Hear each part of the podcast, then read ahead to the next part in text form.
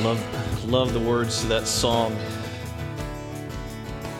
where it says, We declare His victory, not our victory, His victory, because it's about Him. It's about Him. He allows us those victories in our lives. Well, the kids are dismissed.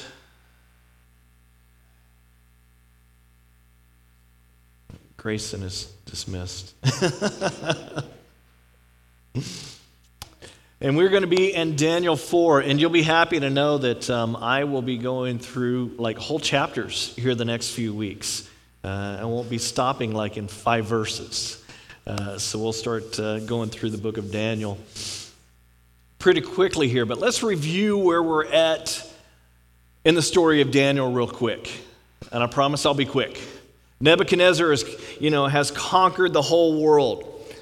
He's beaten the Syrian uh, Egyptian coalition and establishing the, the Babylonian Empire. And a tiny nation of Judah is, is assembling into the empire. And when he's doing that, he takes all the young princesses of Judah and they take them to Babylon in friendly captivity.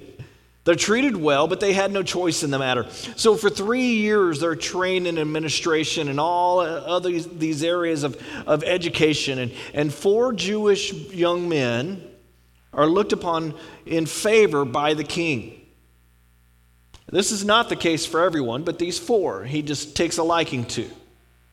Because Nebuchadnezzar can be a brutal guy. I mean, just go to 2 Kings 5 if you got time this week and, and read about uh, uh, Zedekiah. He was captured. And then his son, or all his sons, were executed right in front of him. And then his eyes were poked out. So his last vision would be his sons dying. That's the type of king that they're dealing with. So don't, don't get mixed up that, that, you know, Nebuchadnezzar is a great guy.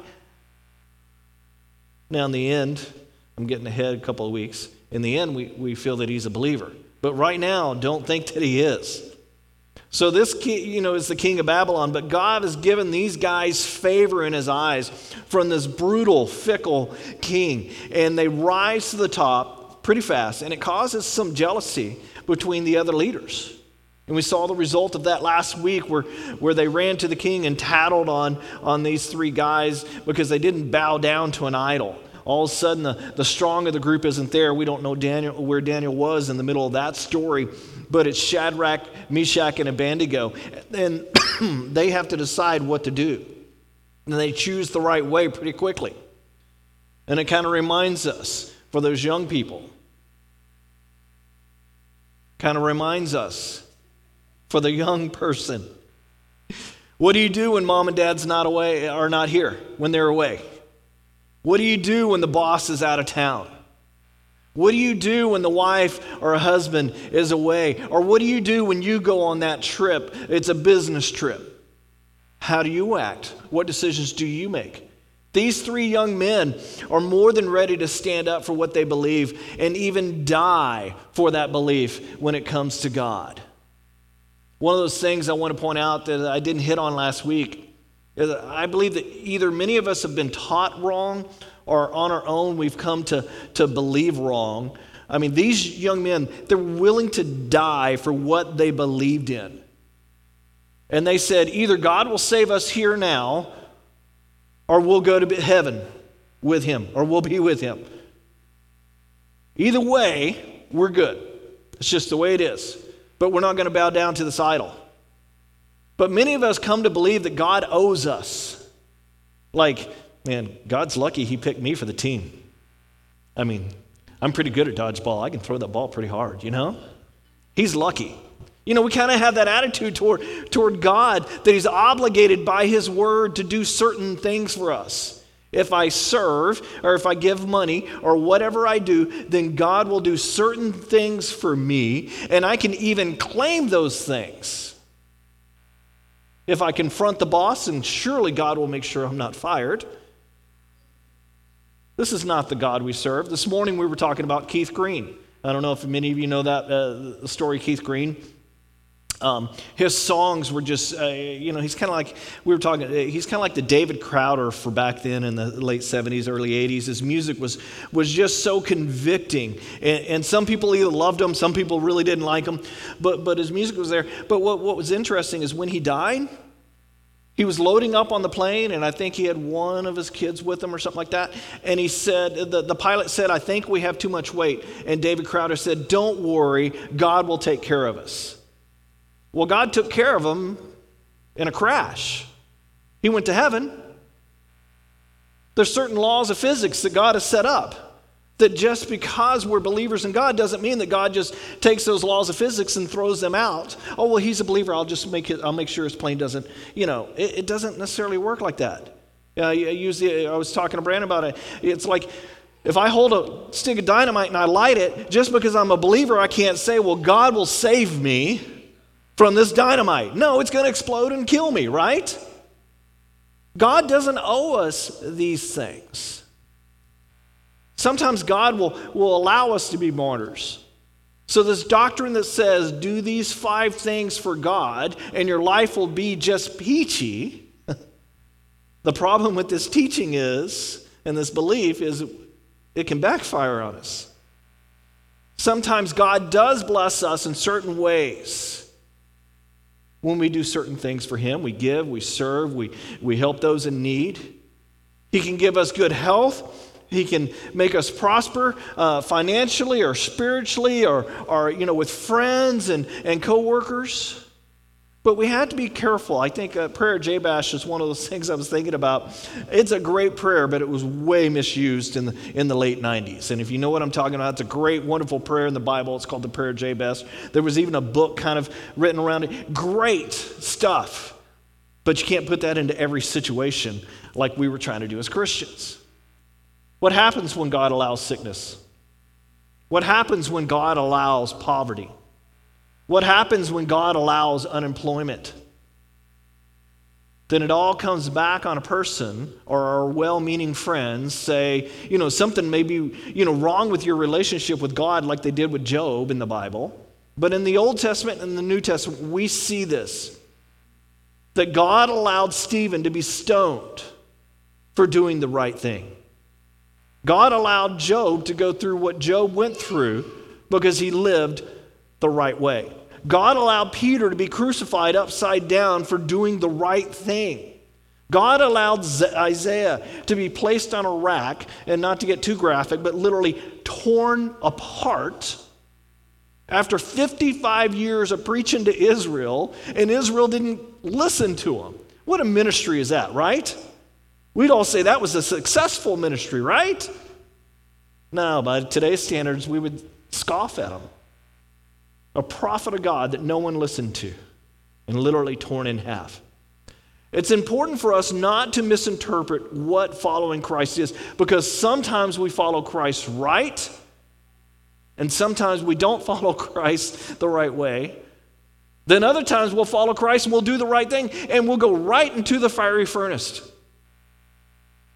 Not knowing if Christ will be there to meet us there in the fire or after we go to heaven. You see my point? Not knowing.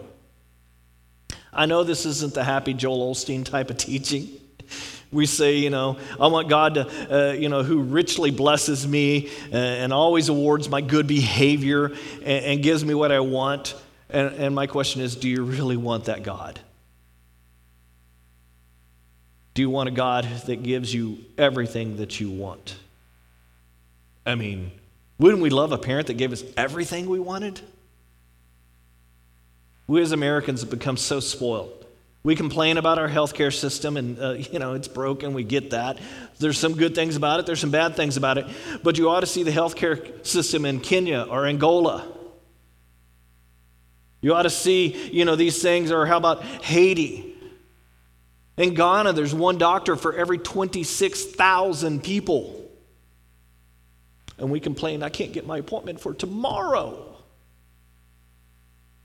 I mean, in Haiti, earthquakes, poverty, government, governmental takeovers, assassins.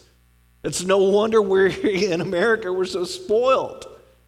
It's no wonder we move toward these health and wealth kind of doctrines. And for Americans, it works out a lot of times. You know what I'm saying? Follow certain principles and you will prosper usually. Invest in the stock market, usually your money's going to go. I mean, there's certain things that we follow and we, you know, we fall into these thought patterns. But what happens when a day comes when Nebuchadnezzar shows up and shoves you into the fiery furnace? Hmm. And we must go into it with, I don't know what will happen. So Nebuchadnezzar looks into the fire and he sees these four guys down there and you know and they come out of the fire no damage not even smelling like smoke. What an amazing experience this had to be for the for those three guys but also for for nebuchadnezzar. I mean once again he praises the god of these three guys. He praises the god of daniel but he still doesn't understand. It's like he takes this god and if you read just chapter 3 and at the end you, you would swear that nebuchadnezzar is now a believer in the one true god all he's doing is adding him to the list of his other gods that he believes in. That's what he's been doing. So now we get to chapter 4. Now, last week we, we talked, we didn't know how much time was between chapter 2 and chapter 3. This time we do know what, uh, uh, we do know how long because between chapter 3 and chapter 4 it's about 30 years. Now, next week, we're going to talk about this, uh, this thing happens, and they even think they know the day that it happened if you can imagine that. So next week I'll entice you to, to be here for that. But it's been 30 years, and Daniel is now around 50 years of age. He has worked for the king for over 30 years. Now, where were you 30 years ago? Yeah, think about that for a second. How things have changed in the last 30 years, huh? You know, some of us would be like, yeah, for, for the better. Some of us would be like, yeah, follow my plan. Some of us would be like, I'm not quite sure. God has got me through here, but I'm here. I mean, that's a long time. 30 years has gone by. And this is the only chapter in the Bible that's written by a Gentile king. This is his personal testimony. Starts out King Nebuchadnezzar, to the peoples, nations, and every and men of every language who live in all the world, may you greatly, or may you prosper greatly. It is my pleasure to tell you about all the miraculous signs and wonders that the Most High God has performed for me. You see the focus? For me. How great are his signs! How mighty his wonders! His kingdom is an eternal kingdom. His dominion endures from generation to generation. Again, the focus is on me, not on God. Try to, uh, you know, imagine a modern president doing this today in America, declaring that God has done great things. Even after all he did, all the times God has proved himself to Nebuchadnezzar. And he rejected God or put him in this little box with other gods so I can put him on my shelf. But God never gave up on him. This is what's the miracle here. You have anybody in your life that you've given up on or you're about to give up on? Who is the Nebuchadnezzar in your life? You're sitting there just going, oh, it's all about them, isn't it? It's all about them.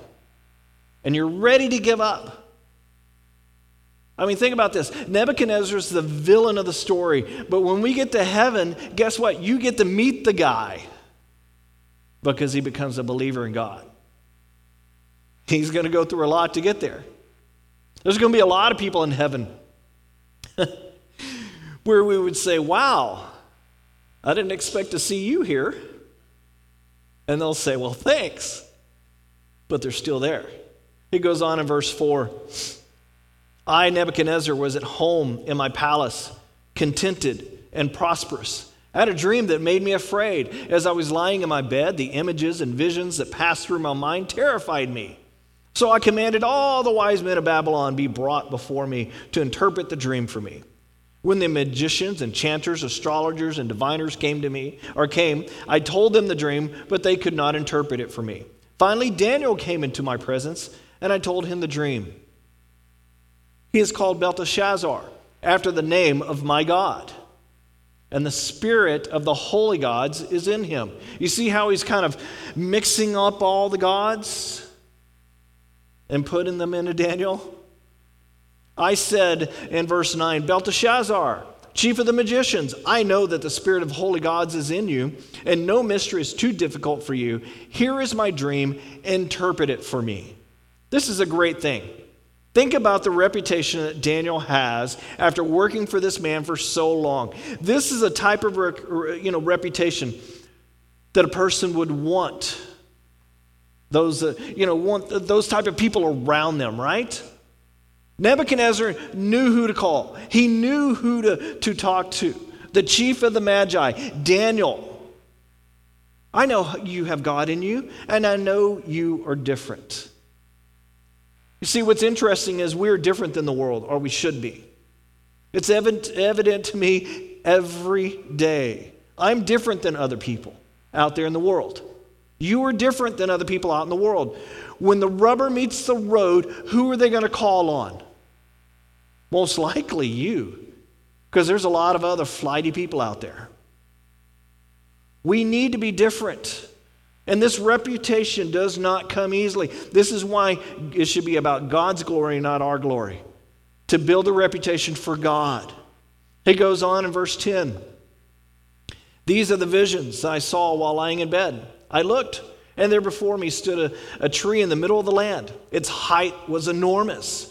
The tree grew large and strong, and its top you know, touched the sky. It was visible to the ends of the earth.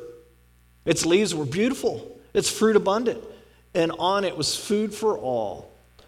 Under it, the beasts of the field found shelter, and the birds of the air lived in its branches. From it, every creature was fed. In the visions I saw while lying in my bed, I looked, and there before me was a messenger, a holy one, coming down from heaven. He called in a loud voice Cut down the tree and trim off its branches, strip off its leaves, and scatter its fruit.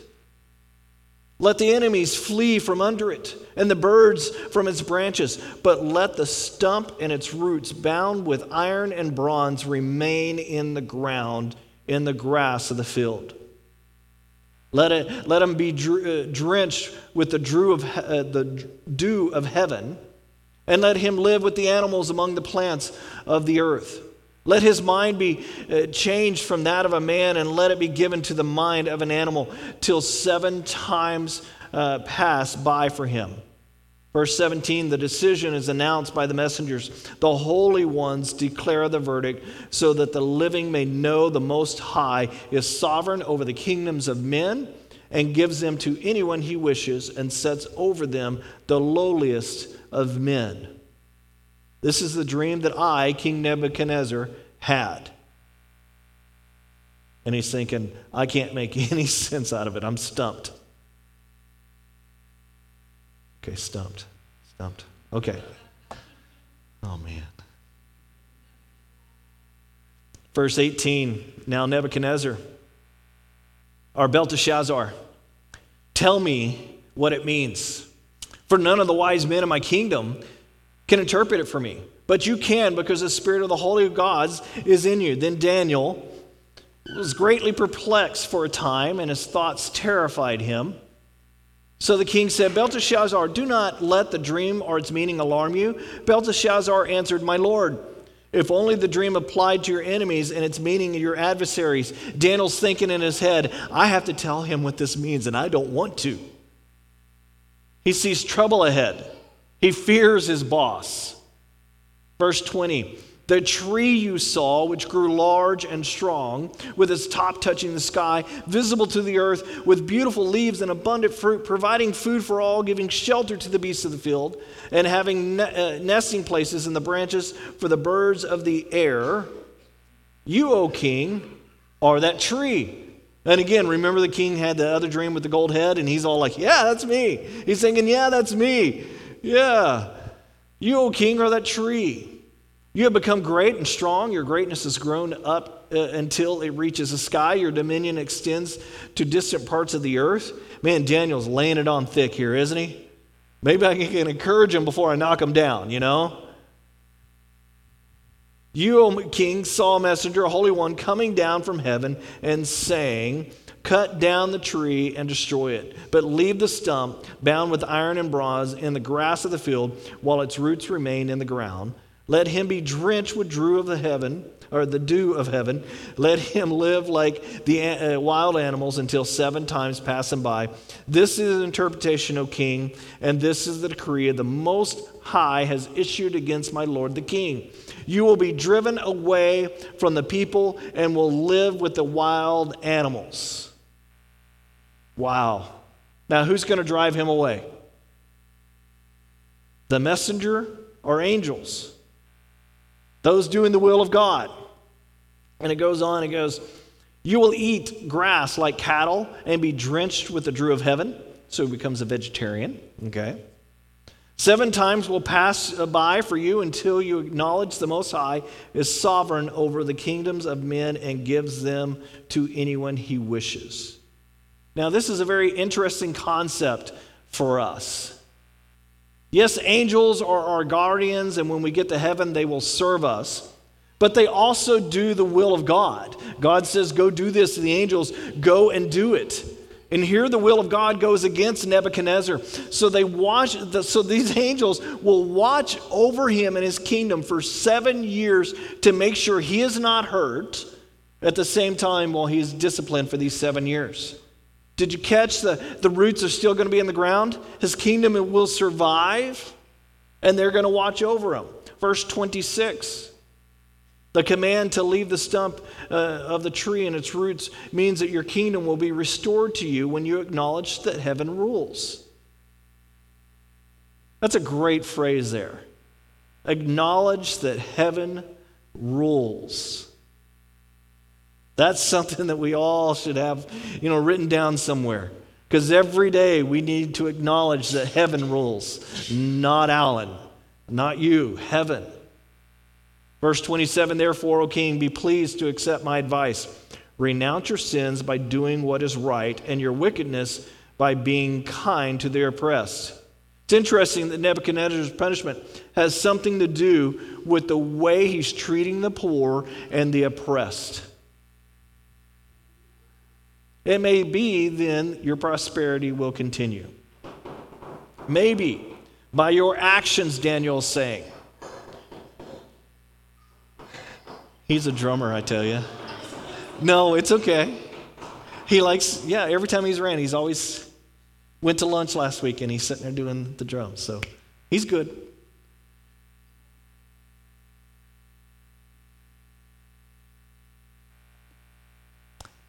Daniel's saying, look, your actions, by your actions, if you choose to change your mind now and recognize God, maybe, just maybe, He'll change it up.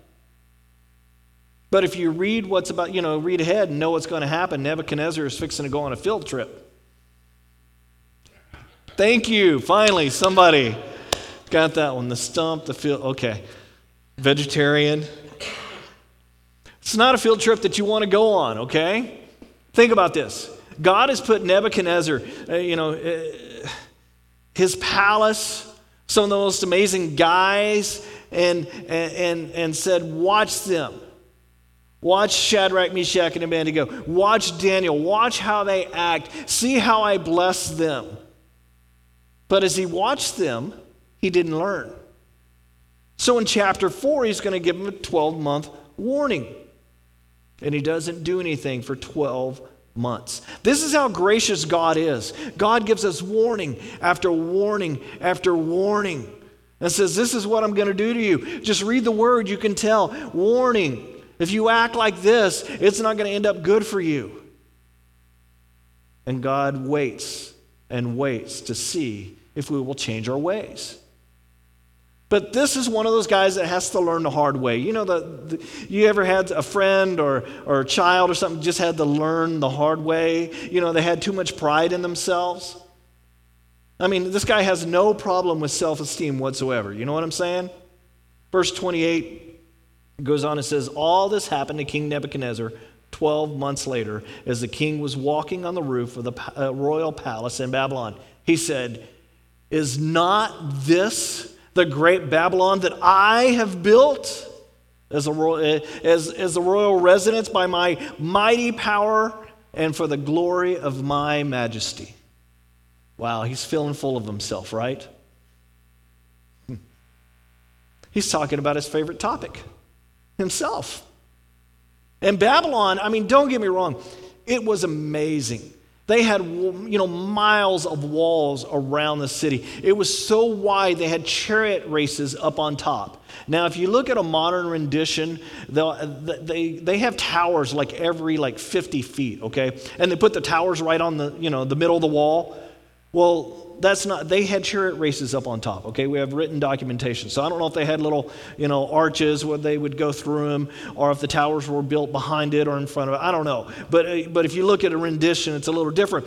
But they would have chariot races with a breakdown lane in case one of them wrecked or got a flat you know?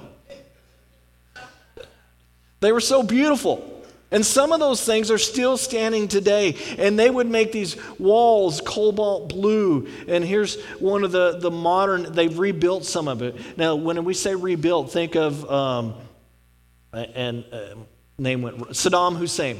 I was going to say the name went right out of my head, but I found it somewhere back there. But uh, Saddam Hussein rebuilt a lot of the stuff, and he actually put his palace near this area. But I mean, just cobalt blue walls, just everywhere, solid gold lions for decorations. They'd have jewels encrusted, uh, you know, their eyes would be jewels, and, and the palace had central air and heat, if you can think about that. Basically, it was water came through and it would cool the air as it's flowing through. They had plumbing in the palace. We say, well, I have that in my house. Yeah, this was 600 BC. It was absolutely amazing back then. Nebuchadnezzar married a, a, a wife who was from the mountains. And, and here's a couple of more pictures of, of what it looks like modern day and stuff. And they've reconstructed some of it, they dug out some of it. It's amazing if you want to take some time to go through online. But his wife was from the mountains, so to keep her happy, he built the Hanging Gardens. And you've heard about the Hanging Gardens, one of the wonders of the ancient world. And the, had a, a huge ziggurat that was 40 stories high. Think about that. I mean, Tulare, we have some tall buildings. okay, we have a four story building that's sort of built. We will get there. Pray for the hospital that we can get it done. You know what I'm saying? Here's another, you know, another picture there. But 40 story highs, and there was multiple buildings like this, just so his wife could walk around. And every 10 steps, there were plants, plants from all over the world. Wild animals from, from the world also. Uh, they had uh, the animals with zookeepers for each animal. It was an amazing place. No wonder this guy had a big ego. So one evening, he's out on the roof talking to himself, saying, I'm pretty amazing, aren't I? I guess his wife probably was tired of it and walked away, you know. Look at this place. Verse 31. The words were still on his lips when a voice came from heaven. This is what is decreed for you, King Nebuchadnezzar. Your royal authority has been taken from you. You will be driven away from the people and will live like the wild animals. You will eat grass like cattle. Seven times will pass by for you until you acknowledge that the Most High is sovereign over the kingdoms of men and gives them to anyone he wishes. Immediately, what had been said about Nebuchadnezzar was fulfilled. He was driven away from his people and ate grass like cattle. His body was drenched with the dew of heaven until his hair grew like the feathers of an eagle, and his nails like the claws of birds. I mean, pretty gruesome transformation. Verse uh, 34 at the, at the end of this time, I, Nebuchadnezzar, remember, Nebuchadnezzar's the one writing this down. I, Nebuchadnezzar, raised my eyes toward heaven, and my sanity was restored, and then I praised the Most High. I honored and glorified him who lives forever. His dominion is, etern- is an eternal dominion, his kingdom endures from generation to generation. All the peoples of the earth are regarded as nothing. He does what as he pleases with the powers of heaven and the peoples of the earth. No one can hold back his hand or say to him, What have you done? At the same time that my sanity was restored, my honor and my splendor were returned to me for the glory of my kingdom. My advisors and nobles sought me out, and I was restored to, re- restored to my throne and became even greater than before. Now I, Nebuchadnezzar, praise and exalt and glorify the King of heaven because everything he does is right and all his ways are just, and those who walk in pride he is able to humble. Finally, Nebuchadnezzar becomes a follower of the one true God. His final idol fell as we kind of talked about idols last week, and we'll talk about him here, uh, you know, soon again. But his favorite idol was himself. Look at all the temples within the walled city. This is kind of a, a drawing of everything. And next week, the, the river flowing through um, is a major thing. This is not a little area, this is a huge area, okay? He had so many different palaces in there. I want to say there was, I mean, uh, uh, when I say palaces, I don't mean palaces, uh, different worship centers for different gods in there. I want to say it was over 40 different uh, places in there to worship different idols. You know, over the next couple of weeks, we'll talk about primary idols and secondary idols. We kind of touched on that last week, but a primary idol is a, a painting or a statue or, or a man made object, and we fall down and we worship it. it. Could be also a volcano or a tree. Well, that was ancient times, right? Well, not really. Go to Hawaii. Right now, they're talking about Pele because it's, you know, bubbling lava at the top. And, uh, you know, we we love the big island. We go over there often, and, you know, and you're not supposed to bring a, a rock home because, you know, the Brady Bunch episode tells you you're not supposed to. But I got rocks at home because they're, guess what? They're not gods. It's a rock. But they'll worship that God, they'll talk about that God. We'll talk about that more a little bit later. But today I want to talk about secondary idolatry. Secondary idolatry is about our pride. Those who set themselves up and say, I built this. I deserve this. I accomplished this. Therefore, I am awesome. Don't you think so? I've truly made myself into something special here. See, the tough thing for Nebuchadnezzar was that in order to remove the idol from his life, he had to remove Nebuchadnezzar from his life as king. This is exactly what God did for seven long years. The man went crazy. And not only that, he did it in public. I mean, for a politician to go crazy in public, I mean, we've seen that every now and then, right? It's hard to come back from it sometimes. If my idol is an object, it's one thing. But if my idol's myself, God just doesn't break that idol as in, like, you know, we can just throw down a pot clay, we can destroy something that's made into an idol.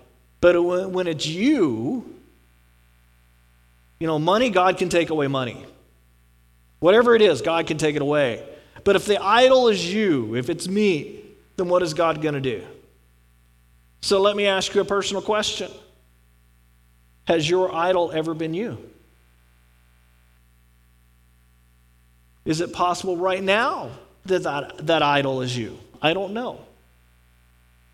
Although many of us have been successful in life, and at one time or other, we've been rewarded for that, and we kind of get full of ourselves, right? I've done it. Other people have done it. Maybe it's how well you raise your children. Or maybe it's like, oh, yeah, yeah. Well, I just finished my, my long fast that I've been doing for the Lord. Or I got up early today so I could do my Bible study because I'm so spiritual. So let's ask some honest questions that relate to Nebuchadnezzar, but also relates to us. If you're writing some notes, here you go. Nebuchadnezzar builds Babylon, right? So, what have I built? Some of us could say maybe a company or a family or, or a reputation. But it's about I and not necessarily about God. Nebuchadnezzar, he conquers the Assyrians, the Egyptians, the coalition there. What have I conquered? What have you conquered? Nebuchadnezzar becomes the most powerful man on the planet. How much power do you have? Nebuchadnezzar comes in contact with a very powerful God, the one and only true God, and is blessed. And then he takes credit for, for God's work. When have I taken credit for God's work? When have you taken credit for God's work?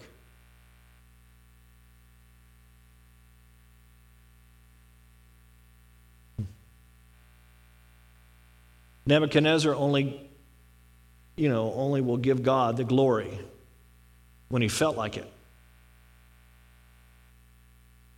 When do I give God the glory?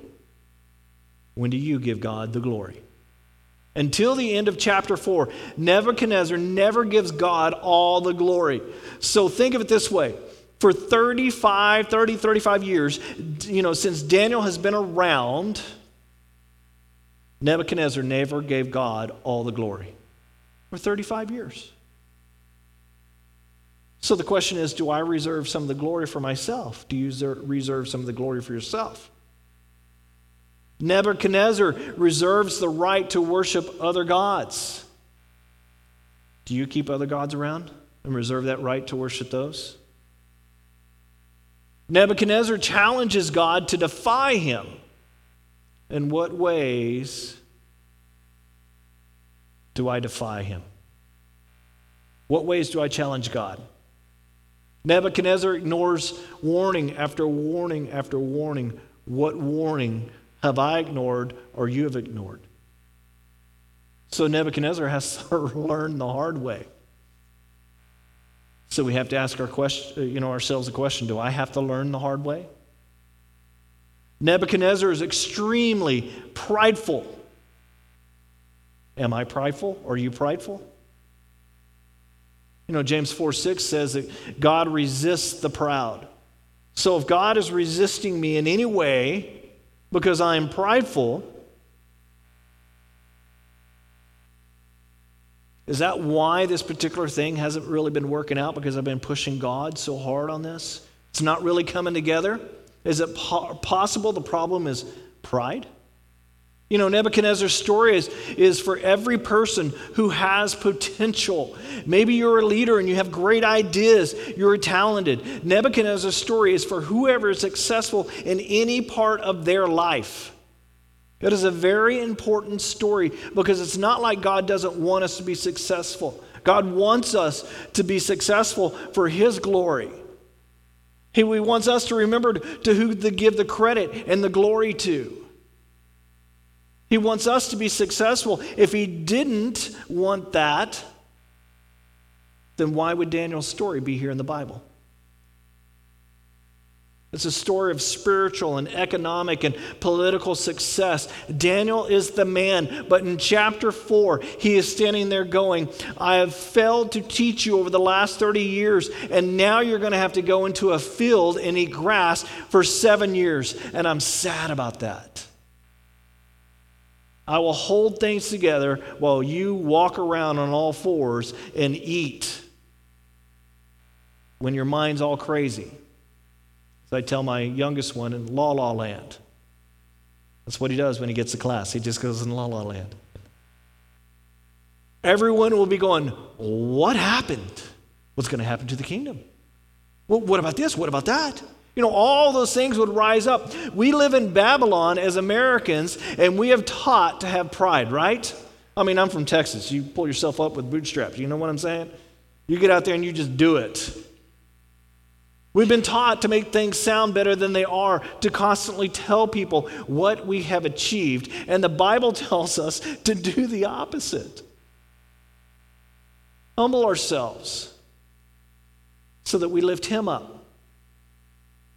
See, only God knows how many accolades you can handle, before you go over the edge. Your company doesn't know this.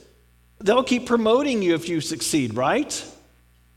When this happens, we start believing the press releases about ourselves, wanting everyone to tell us how awesome we really are. You know, even with children, we try to build their self esteem and tell them how great they are. You know, I mean, I think one of the biggest faults that we have for telling children is you can be anything you want to be.